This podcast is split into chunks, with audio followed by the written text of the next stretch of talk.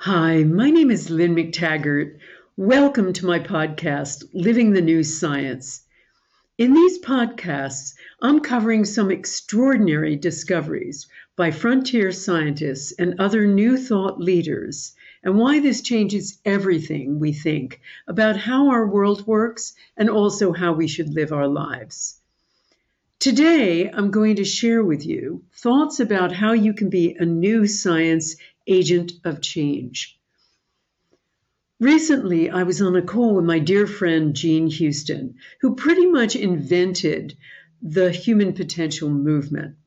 We were speaking about the Renaissance and how it had occurred after a major epidemic, in this case, a pandemic, the Black Death. That cataclysmic event was one large factor involved in giving birth to a massive questioning of the old and an explosive flowering of the new, not only in art and culture, but also science, exploration, politics, religion, and more. But even more significant was the effect it had on individuals. It created a revolution, a complete restructuring of our understanding of what it is to be a human being. The Renaissance is French for rebirth, but it was first referred to by Giorgio Vasari in Italian as rinascita, rinascita, rebirth, renewal, both inner and outer. So here we are now again, after a worldwide pandemic, observing as all our major societal structures collapse Life isn't working the way it once did, and we know it. As we witness the seemingly endless crises besetting us in modern times the war in Ukraine, the saber rattling in China, the dire financial situation at home and abroad, the serious issues surrounding energy and climate change, the gridlock and corruption in government, the unprecedented polarization, and the collapse of entire neighborhoods, all in a sense that we've reached the end of something. The old way of doing things no longer serves.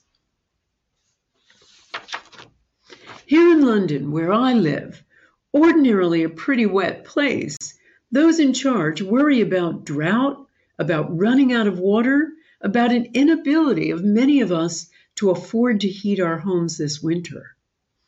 When considering all the crises we now face on so many fronts, the sheer enormity of the problems now before us in every sector of our lives, we feel both frustrated by the inability of our leaders to solve them and unable to fix anything ourselves.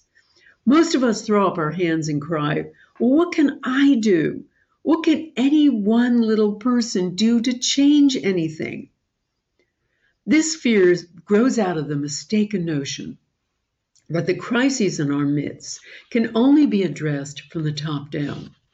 But the change that's necessary, the one that will truly solve most problems in our individual lives, our society, and indeed our world, is not just a change of policy, a new law, a new president, a tighter regulation, but a fundamental change of humanity. The change required now must come from the bottom up, from ordinary individuals making individual changes that ultimately cause a contagion of change in their neighborhoods and communities, their cities, and even their countries. We need some new rules to live by.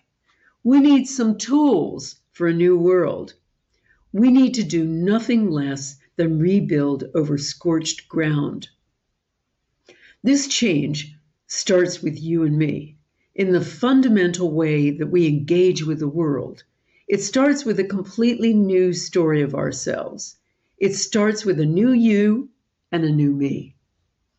There's been a lot of facile thinking about evolution, as though a portal to a new world suddenly appeared in 2012, and each of us automatically got equipped with a brand new and more evolved consciousness. But making an evolutionary leap, particularly for all of us in the West, is going to require a good deal of conscious change.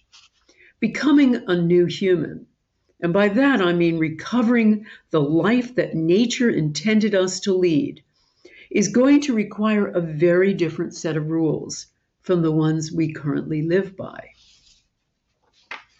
It's not about fixing what's now broken. It's going to require an ability to envisage new ideas for everything, from how we're rewarded for services to each other to how we relate at every moment.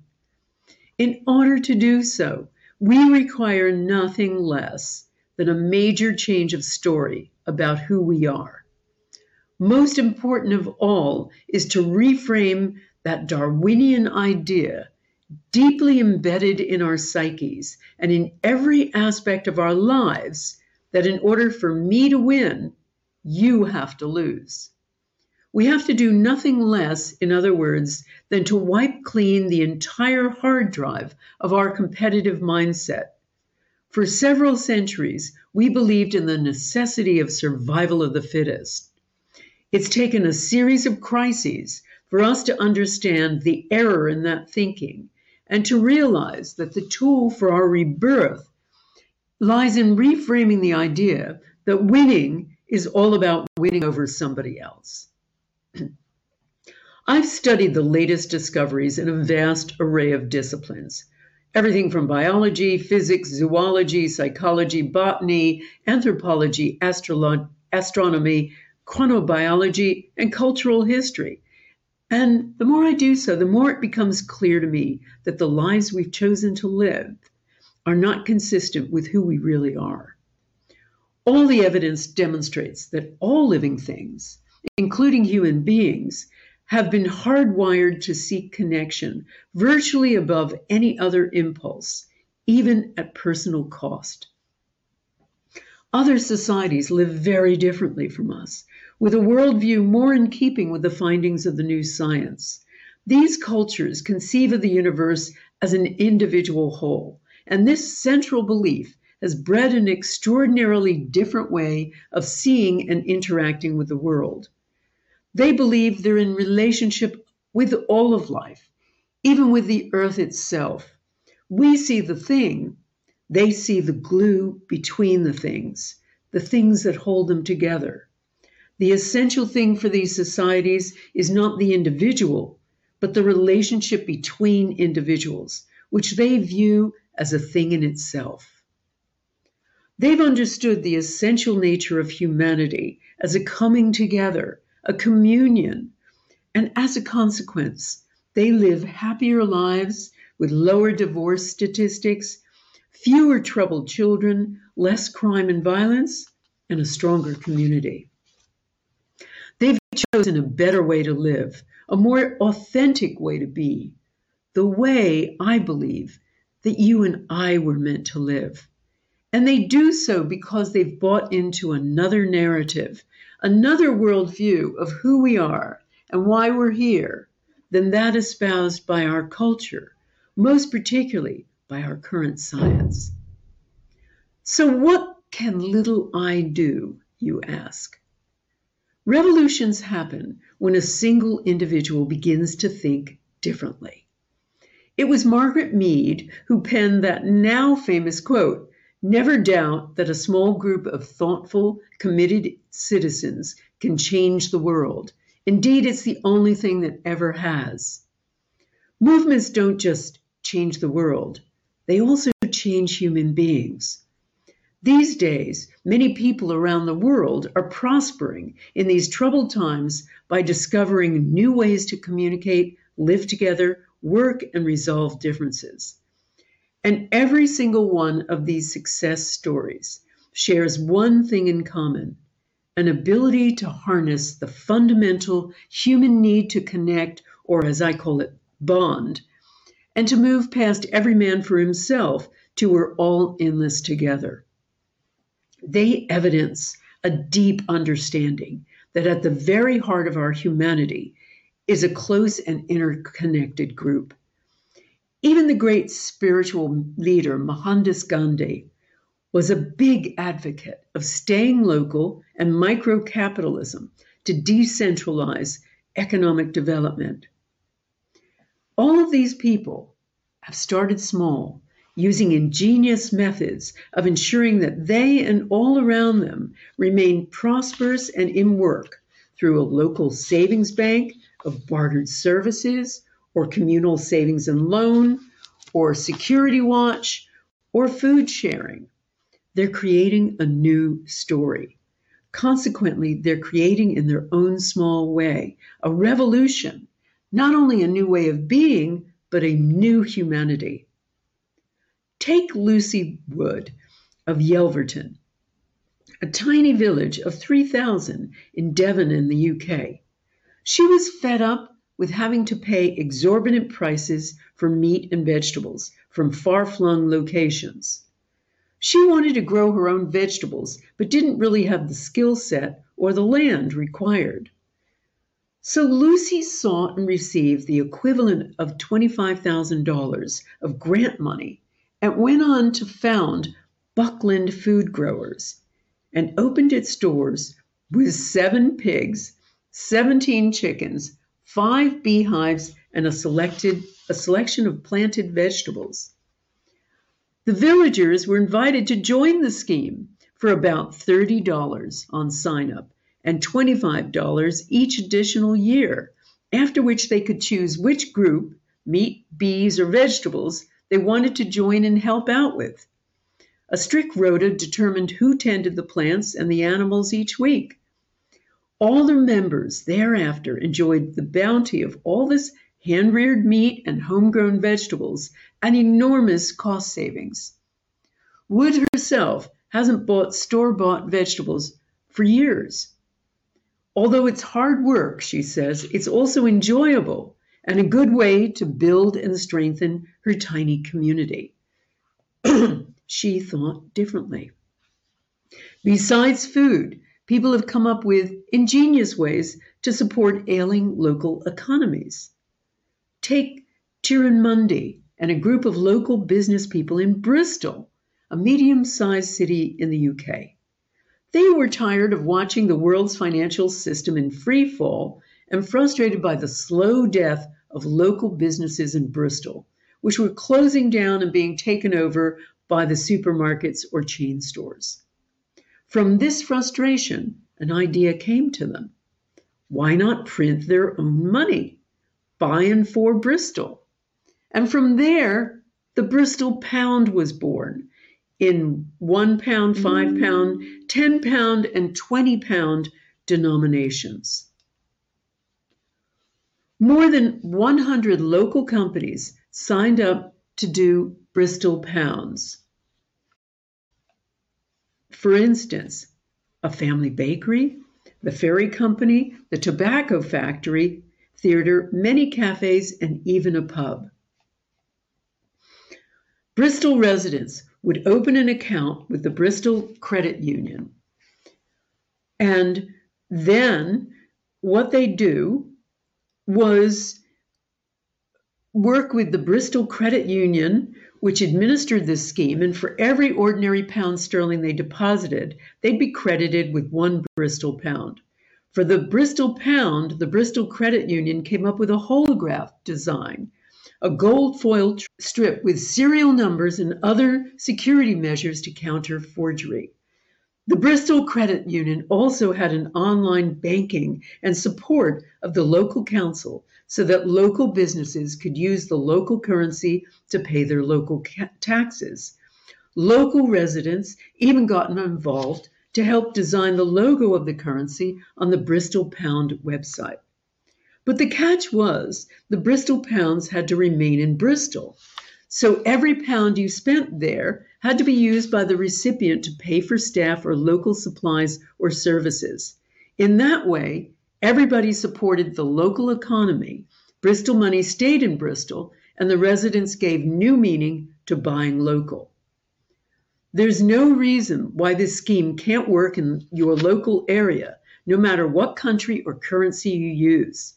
If you can enlist the services of a local savings and loan or credit union to print the money and back it with a national currency, you can do it. How can you renew an area? Take a tip from Grace Boggs, a 96 year old of Detroit, who worked tirelessly with her late husband on radical social change for many decades, targeting community organization and renewal. When Detroit was gutted after the 2008 recession spelled the end of the auto industry at the time, Grace looked upon her city not as a wasteland, but as a showcase for the world in how to continue to prosper and thrive when the old center no longer holds. Consequently, she spent years working on community projects and either had her hand in or influenced a large number, including the Detroit Agricultural Network, where disused lots have been used to plant food.